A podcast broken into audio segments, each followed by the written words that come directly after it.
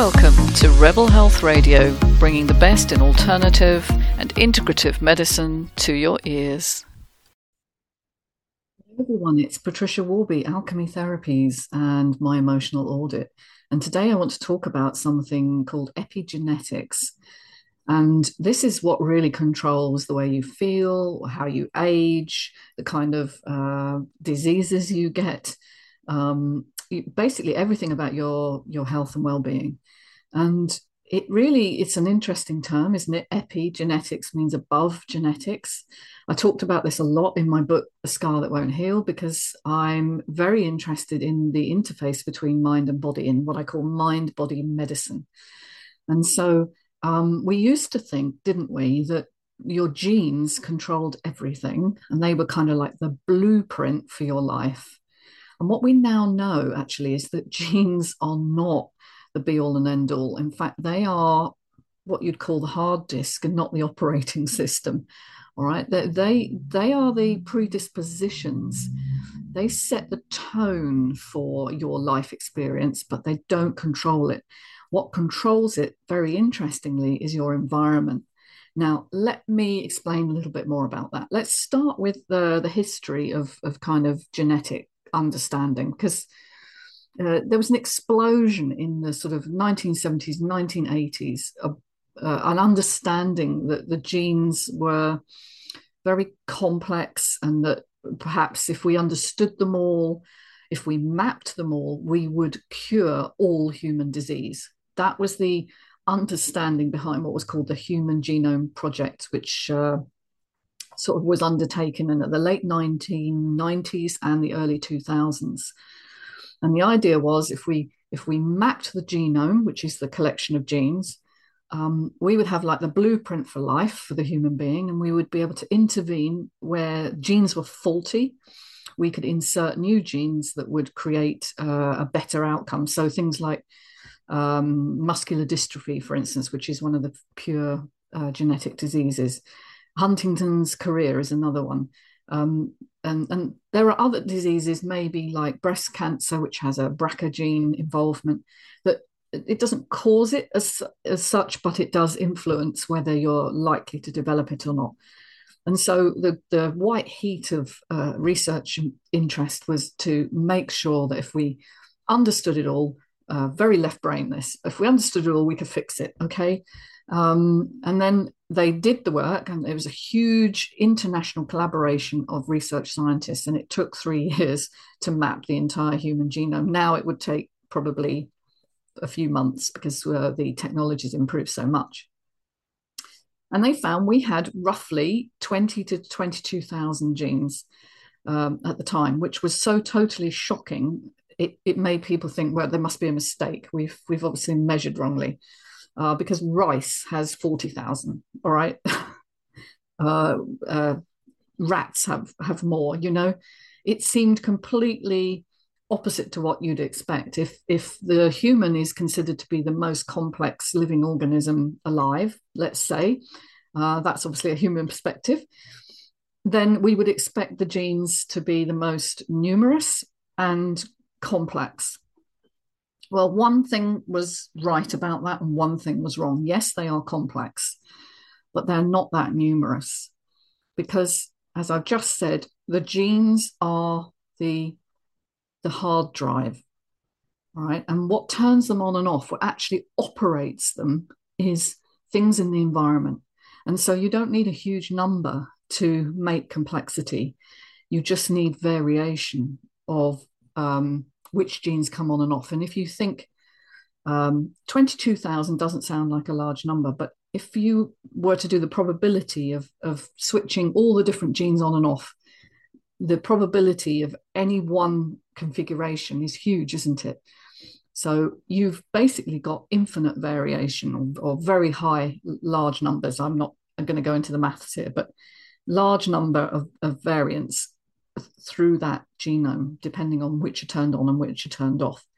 And so this is the complexity conundrum, okay? That's what it was termed, you know, why a human being would have so much less than lesser organisms. I'm just putting that in scary quotes because, uh, again, that's a human centric view. Um, so, what's missing from the story? Okay, one word the microbiome. Okay, now in my previous video, I talked about the gut as being more than a digestive system. And I came on to the idea that the, the microbes that live in and on us are part of our genetic imprint. We are not a human being as an individual, we are a human community of individuals. In other words, the, the microbes that live on us or in us are contributing, they're exchanging genetic information with us all the time.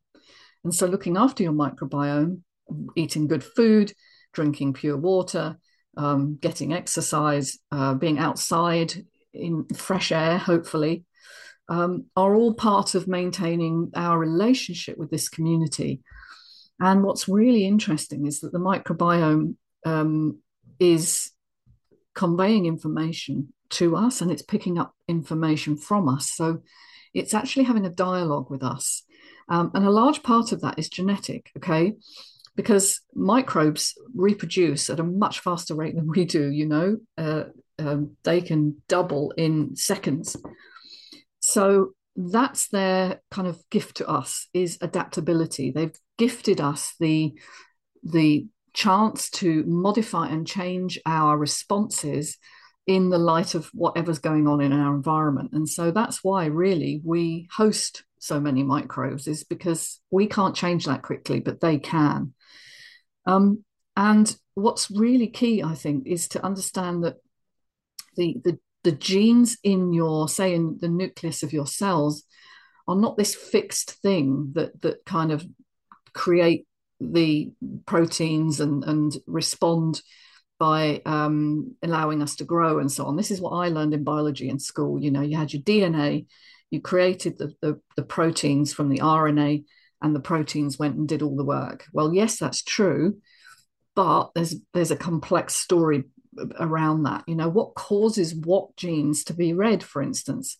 How does the DNA get unwound? Because as you know, DNA is a tightly coiled, not only is it a double helix itself, but it's also uh, like a, a, a, ball of wool. It's it's wrapped around itself and in a protein sleeve called histones. And, and so, in order to get to the DNA to read it, it has to be unwound specifically in different segments. And what causes that to happen is protein signaling, um, largely, as I said, from either the microbes themselves or from us um, telling us what ones are appropriate to be read and therefore translated into proteins. And a good example would be um, zonulin, uh, which is a, a, a tiny little protein called a peptide, which is secreted when your gut needs to be more permeable and allow semi-permeable, I should say. It's a semi-permeable membrane, your gut, and it needs to allow certain proteins in, but not others. Um, and when your gut becomes too permeable, you get something called leaky gut syndrome. And that's where you've lost the dialogue between uh, what's appropriate in this environment and you're just allowing everything in. Hence, you get all sorts of autoimmune diseases because large proteins are coming through instead of just tiny ones that the body needs. So, zonulin is a, is a, a peptide or small protein that is secreted in order to control the permeability of your gut membrane.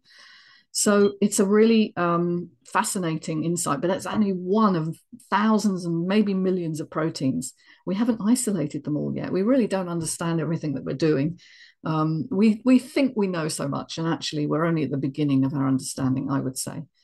So so Bruce Lipton was a great um, writer on this, and he wrote The Biology of Belief, which was a, an absolutely classic book written, uh, it's over 15 years, I think now, 15 years ago.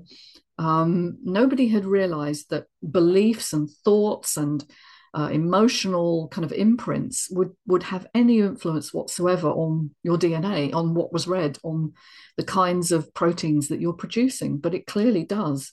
And we know that people who are in harmony with their values and live uh, a, a lifestyle that suits them actually live longer and healthier lives. And that's that's why.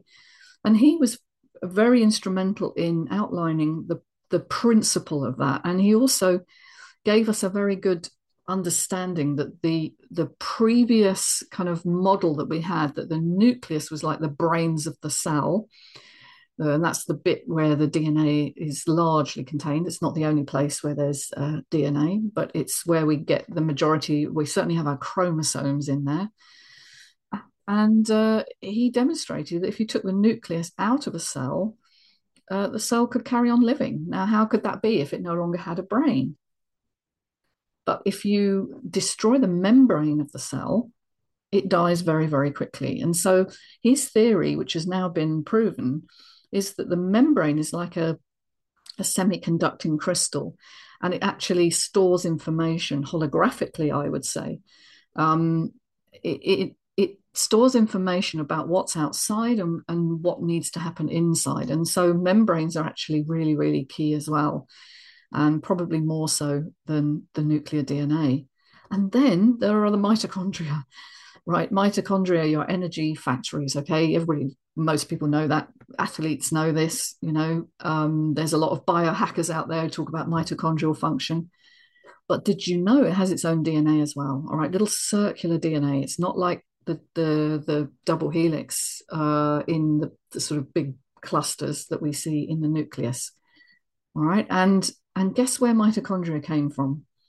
Right, if you have a look at what they look like, you'll see they look remarkably like bacteria. Okay, and there's a reason for that. They were once bacteria that fused with a, an original animal cell uh, hundreds of thousands of years ago, it, when we were evolving, and and so we get the benefit of this uh, quick change response that bacteria give us through their uh, mitochondrial, as it is now, but their their DNA, their looped DNA, um, they get the benefit of fairly constant conditions in the human being. All right, because a homeostasis, which is a term given to maintaining an internal uh, balance, is is fairly well controlled.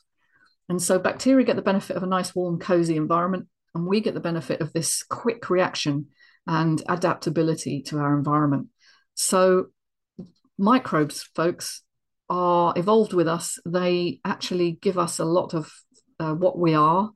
Uh, they give us intelligence in some ways because uh, they're picking up signals and transmitting it to our brains via peptides and other molecules called cytokines there's there's so much that we didn't know and that I didn't learn when I when I studied um, biochemistry and physiology.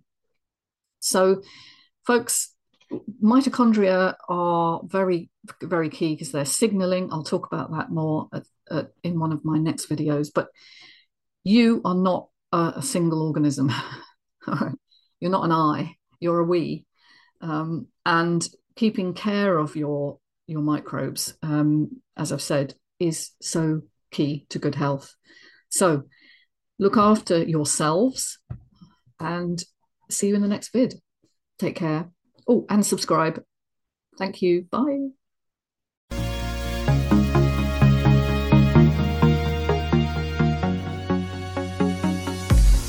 Hey, hope you enjoyed listening to Rebel Health Radio. Do subscribe and look forward to catching you soon.